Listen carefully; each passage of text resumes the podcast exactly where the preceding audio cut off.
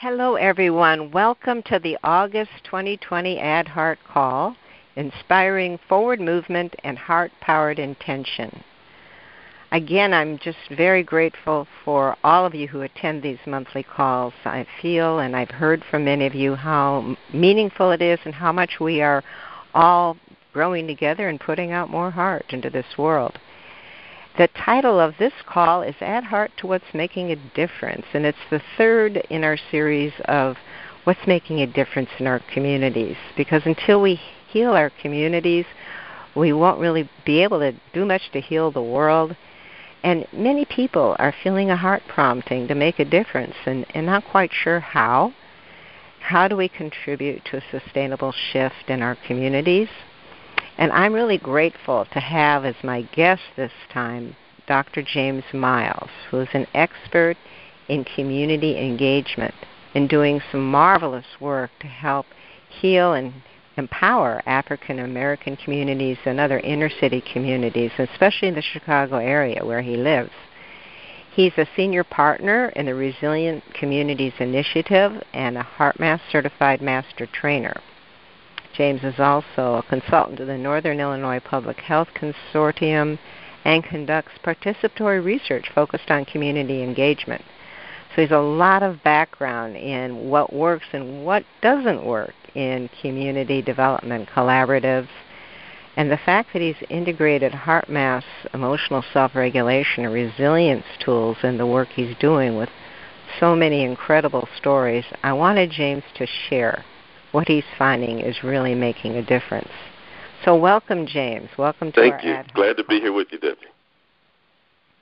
So, James, let's start right off. In your work with communities, how is adding heart and emotional regulation tools making a difference for people? And I know you've told me stories of people from teens to professional adults, especially in the African American community, where there's so many challenges in racial separation and inequality. Could you share what you have found has made a difference?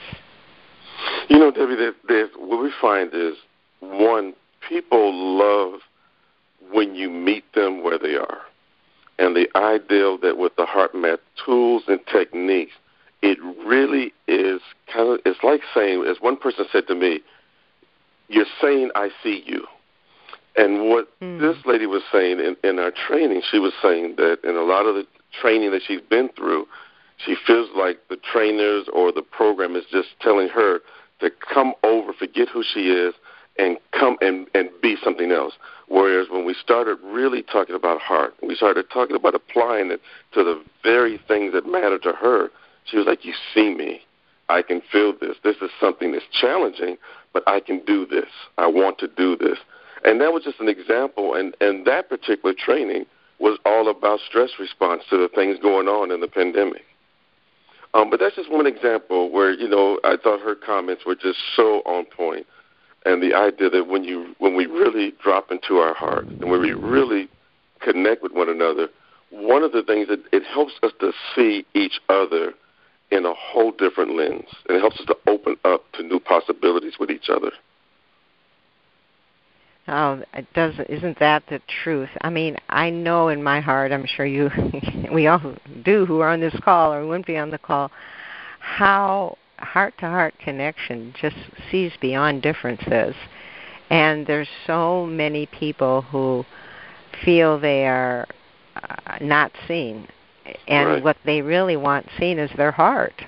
Yes. Um, so what have you found in helping people understand that a change of heart, not just a change of the rules and regulations and do good topical adjustments which don't sustain, how have you found lasting change as you help people with these tools?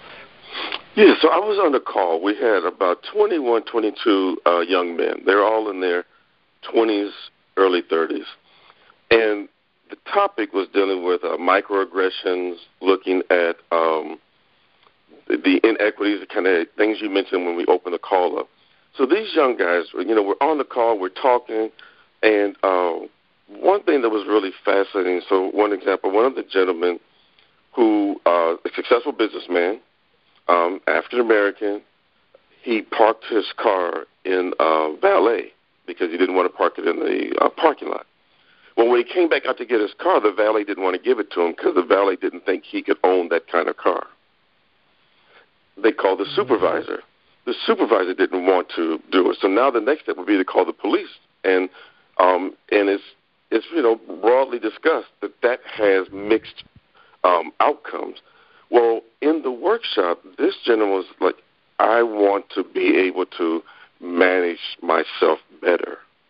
And what he liked, we were talking about um, inner ease at the time, and he said, I want to start using this um, because I want to start really managing, handling my stress, getting myself into a place where when these things come up, I have a better chance of acting versus reacting, and then it escalated in a negative way.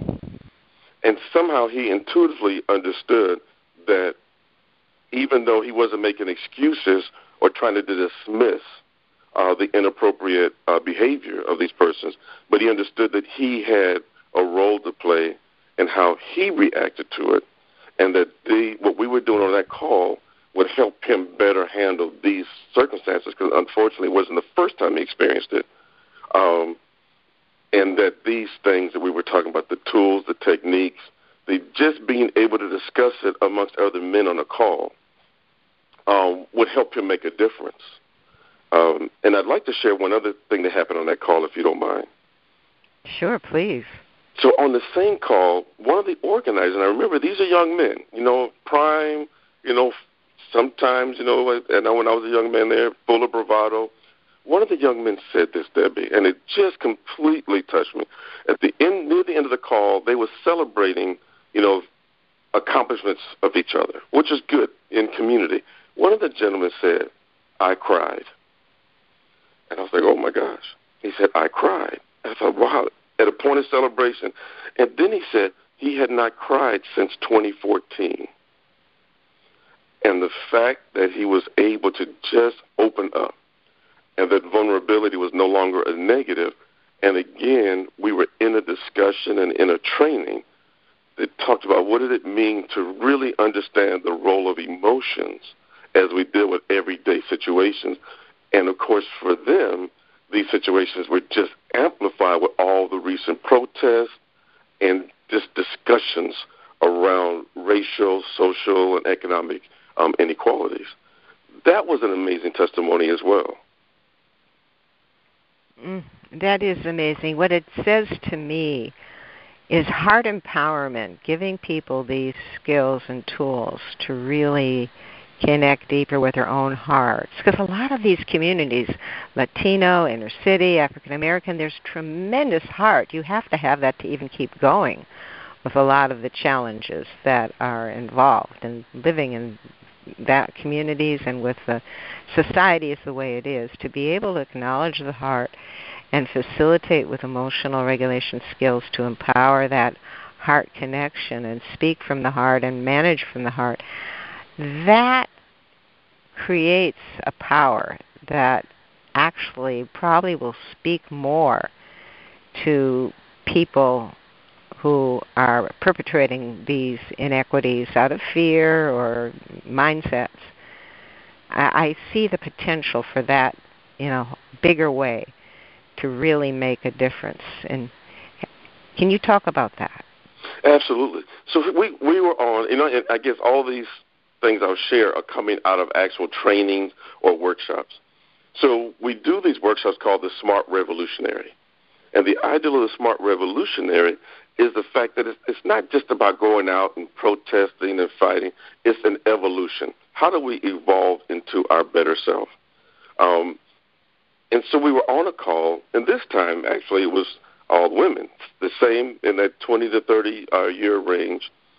And so one of the young ladies, uh, who was the director of a social service program, um, and another young lady on the call who was had just completed a P H D and was doing this clinical work, they got into a, a discussion. And one of the things that came up was, okay, if we can practice getting into a place of coherence. If we can really strengthen that heart-mind connection and then approach a lot of the issues we're trying to solve, the people we're trying to work with, and just the level of enhanced fear that comes with all that's going on, then we'll see new solutions. Uh, you know, in fact, the um, the statement that, that one of the ladies made was, I will be able to uh, handle my own fears and anxiety better, and therefore be able to really work with people better as we're trying to figure this thing out. Um, and I thought, spot on. We don't Absolutely. have to have the answer, but we have to be open to discovering it together. Doing incredible work, James. You know, it sounds like a term we use here at HeartMath is street smart, and how the heart and what you're describing is really the street smart, and being able to take those tools and share with the people like you're doing, and then them share with others and use these methods to connect with their heart-mind coherence and become more of who they really are. That's powerful. And as we know from the research on the heart, and once the heart, mind, nervous system get into that more coherent state, then we are open to intuitive guidance, intelligence, that can work for the whole, and sometimes right in the moment when we need it most. And the ability to do that with each other to co-create new solutions. That's the hope that I see, and your stories really underscore that. Well, I tell you, David, there's this uh, really, um, you know, you know, sometimes you're just in there just really trying to connect and and see what value we can bring. Then there's other moments that just give you this kind of lighthearted, this is why I'm doing this work. And so in, mm-hmm. on, on a training with a youth group on the west side of Chicago, um, one of them, now these, these are uh, children in that mostly around twelve, thirteen to seventeen years olds. And the program mm-hmm. was helping them learn how to go out into community and capture stories of their community, to learn from the people in the community. And there's just so much value to that. Well, of course, they're nervous, a little scared, you know, getting used to talking to people. Um, doing, and so we came in and we started teaching just the straight tools, and we got to the uh, coherent communication. And so as we were going through it, one of the young ladies on the call, uh, she said, oh, my gosh, you're helping us be strong. You're helping us really come out here and just do what we want to do. And, you know, it, it caught me off guard, one, um, but in a good way. And I just got quiet and just let them talk about how this could help. And, and they were talking. They started teaching each other, you know, and sharing each other about how these tools can help them show up. Um, you know, what does it mean to really just listen to someone's story? What does it mean to be non-judgmental and then share back what they're hearing?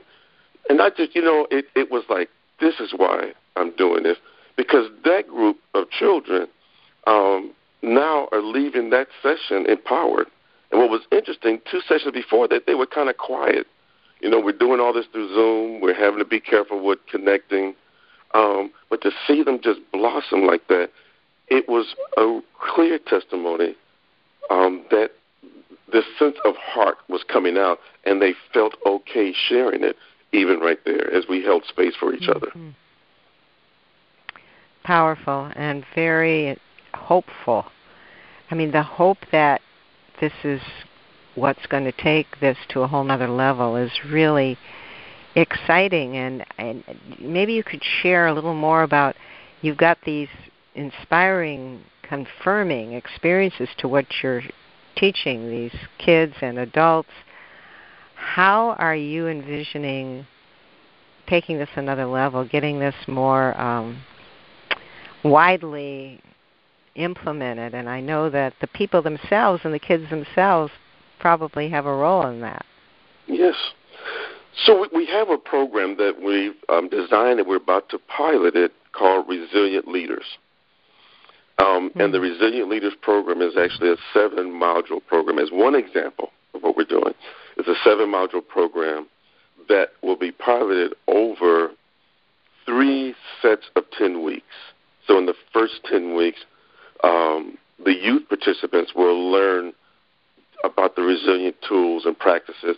They also will learn about community development and engagement. They'll learn about economic development. And what they have to do then is take all of that training and actually create a business model or a program that they believe will be successful and beneficial in their community. And so in the second ten weeks, then they will actually build out that program as a team. And then they'll have a competition um, to see which ideas are considered the most uh, viable. And then in the third ten weeks, they actually will implement that. That's one example where we are, I don't like to call it institutionalizing, but we really are creating a much more collaborative environment that an, that an organization will actually help incubate. Um, and we believe that that training, based on what we've done so far, will actually start to uh, yield an annual cycle where you'll have youth who will go through it, then they'll come back and even help be facilitators and peer mentors to other youth. Um, so that's one example that we're doing right now. Um, in the second one, I talked about the smart revolutionary. Well, mm-hmm. the smart revolutionary and this ideal of evolving into our better self as we address issues of social and community uh, development and reform. We have a group here um, that works with the Patient-Centered Outcome Research, and they do community health work. So what we've done now, um, and it's funded through the PCORI, or Patient-Centered Outcome Research Institute, what we're doing now is that we've integrated what's called a resilience hub. And out of that resilience hub, these community health workers um, will learn the tools, they'll learn the practices, and they would take it out as they go into community to do their wellness and community research. Now, here's what's interesting about that group. They actually do the work, and then they are connected to Northwestern University's Institutional Review Board. So the research actually goes through a tier one university, but the community owns the process. So again, we have people who are really learning, and they're learning these tools and techniques so that they can go out and share it. And the ideal then is, what will they come back and teach us? Because clearly we are students along with them. Mm-hmm. And we'll see where mm-hmm. it goes. And I just, I, I have nothing but positive expectations on where Heart will take all of us. Oh, awesome. You know, if, will there be any, um, if you've got a review board, can, will this be published? Well, that's the thing. Um, there, There is a, a researcher from Northwestern. We have one out of Utah. Um, so there will be some documents that come out of it. I don't know right now, and I can find out and get back to you, um, what the publishing track is. I know that I've helped them design some participatory uh, research um, designs that we'll implement um, that would be owned for um, practical training. But I'll find out. It's a great question. Well, it's very exciting to set this up um, because if people do use the tools, there's going to be some effective positive change because it is, we know that Heart is the key to that. If there's any way we can think ahead of how to either publish or get this implemented and whatever is successful, the iterative process, learning a lot and evolving as we go, that whatever is successful that other communities could use, certainly other HeartMath professionals, people wanting to make a difference, people waking up to the heart, wondering what they can do. Because we hear that all the time here at HeartMath, and people feel called but aren't really clear how they can help.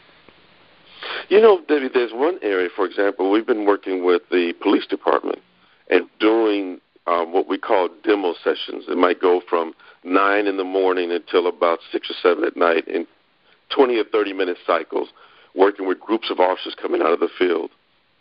And we're finding that there are so many very practical ways to be able to offer um, these kind of sessions. Now, that was not for pay. That was part of uh, both the research and part of our community give back. um, on that piece. And one of the things that happens, there's so many um, people that once you start talking to them, they're open. So what mm. our team did here, the Lowstone team, is that we actually hosted a few sessions at a local hotel that invited officers in, we invited community members in, and to start having uh, kind of heart-centered discussions where we learn the tools together um, and then kind of let's see where the conversation might go.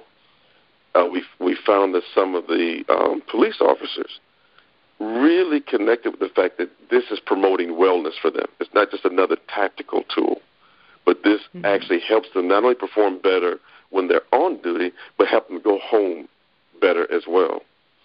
And so there you see this expansion. So with with the company officers, you know, I just gave them, uh, you know, some equipment, gave them um, access to some of the tools, and then, of course, HeartMath was very generous with the HeartSmart's Adventure. We told them about that. Um, and you just see this ability. It's kind of like active volunteering um, where you really come in and just work with folks, again, meeting them where they are, letting them tell you where they're trying to go, and then sharing how the tools uh, can help. Amazing stuff. I just so appreciate what you're called to do, what you are doing, James, and any way we can assist in this I think is so important for for us, for all of us, and for helping with what's going on in the world today. So it's it's the power and the intelligence of the heart, and coming together to add heart to what you're doing is really, really important for all of us. And we're going to close with a heart-focused meditation that we can all do together to help each of us identify what we're called to do, how we can show up within our own communities, whether we have communities at home, we have social groups, we have workplace communities, church communities, as well as the larger city or town or county that we're in and the communities there. And the best way, of course, we know we can contribute to making a sustainable difference is using the tools ourselves. Yes. But really listening to our own heart's guidance for our own inner direction of where we can help make a difference. And energetically, it, we can add heart and send heart to the work you, James, are doing and others who are really taking this into communities.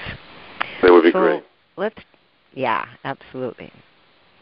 Thank you. So let's let's all focus on the heart and uh, do some heart-focused breathing, slowing down our breath, breathing in through the heart and out through the heart a little more slowly, a little more deeply than normal, finding an easy rhythm that's comfortable.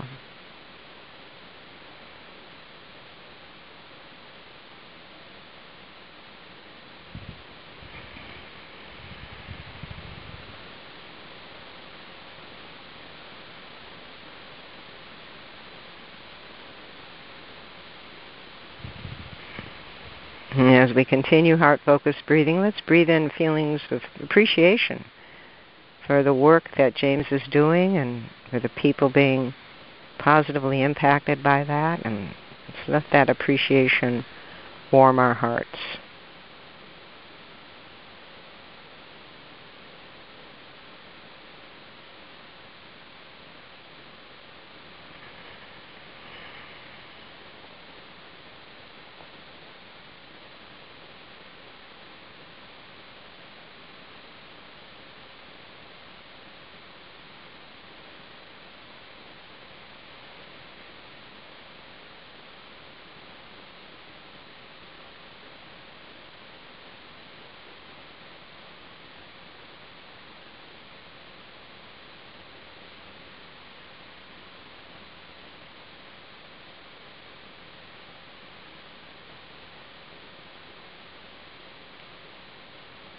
And now let's radiate our collective heart-powered intention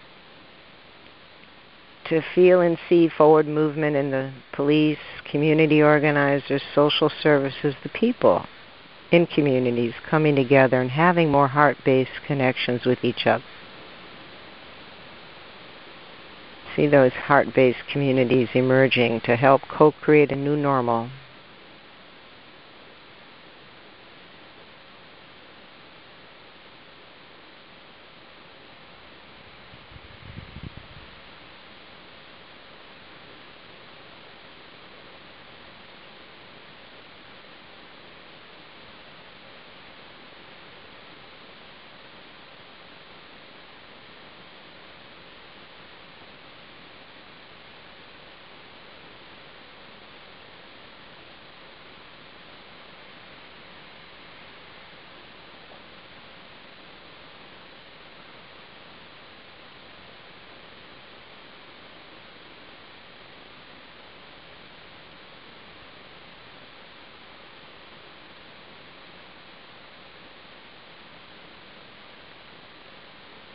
Now, let's ask our own hearts, what is it that our heart guidance would give us to show up with more of that presence within our own communities, home, work, social group, families? How can we facilitate making a difference, adding heart to our own communities and to what's making a difference?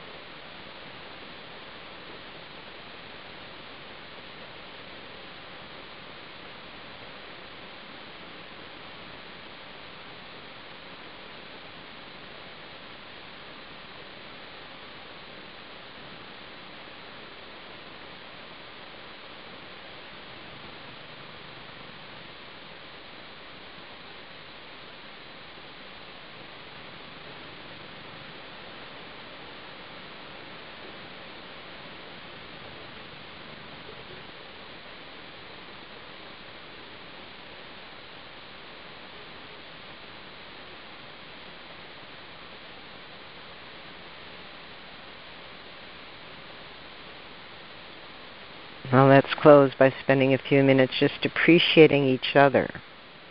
And as we do so, creating a reservoir of empowered heart energy we can each draw upon to help energize our heart commitments, our heart connections, to make a difference in our lives and the lives of others, to help reduce, release separation so we can all get along. Let's close with that and radiate that intention as we build that reservoir of energy we can access over this next month.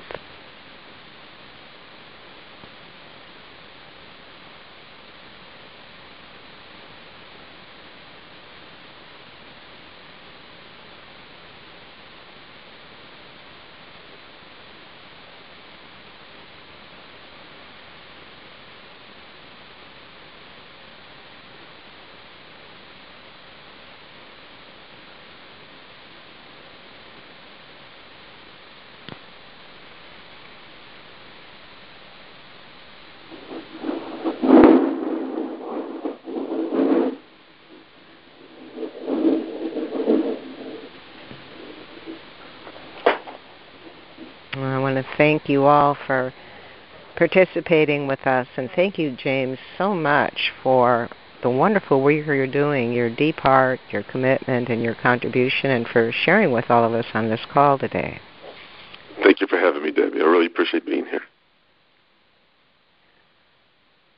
Everyone, we've got our next call will be Tuesday, September fifteenth at eleven a.m. Pacific time, and Um, I know you all be putting out a lot of heart along with all of us here to help uh, reduce separation and establish more heart connection with what the world is going through, these unpredictable times, and uh, needs all the love and care we can give us, give to everyone.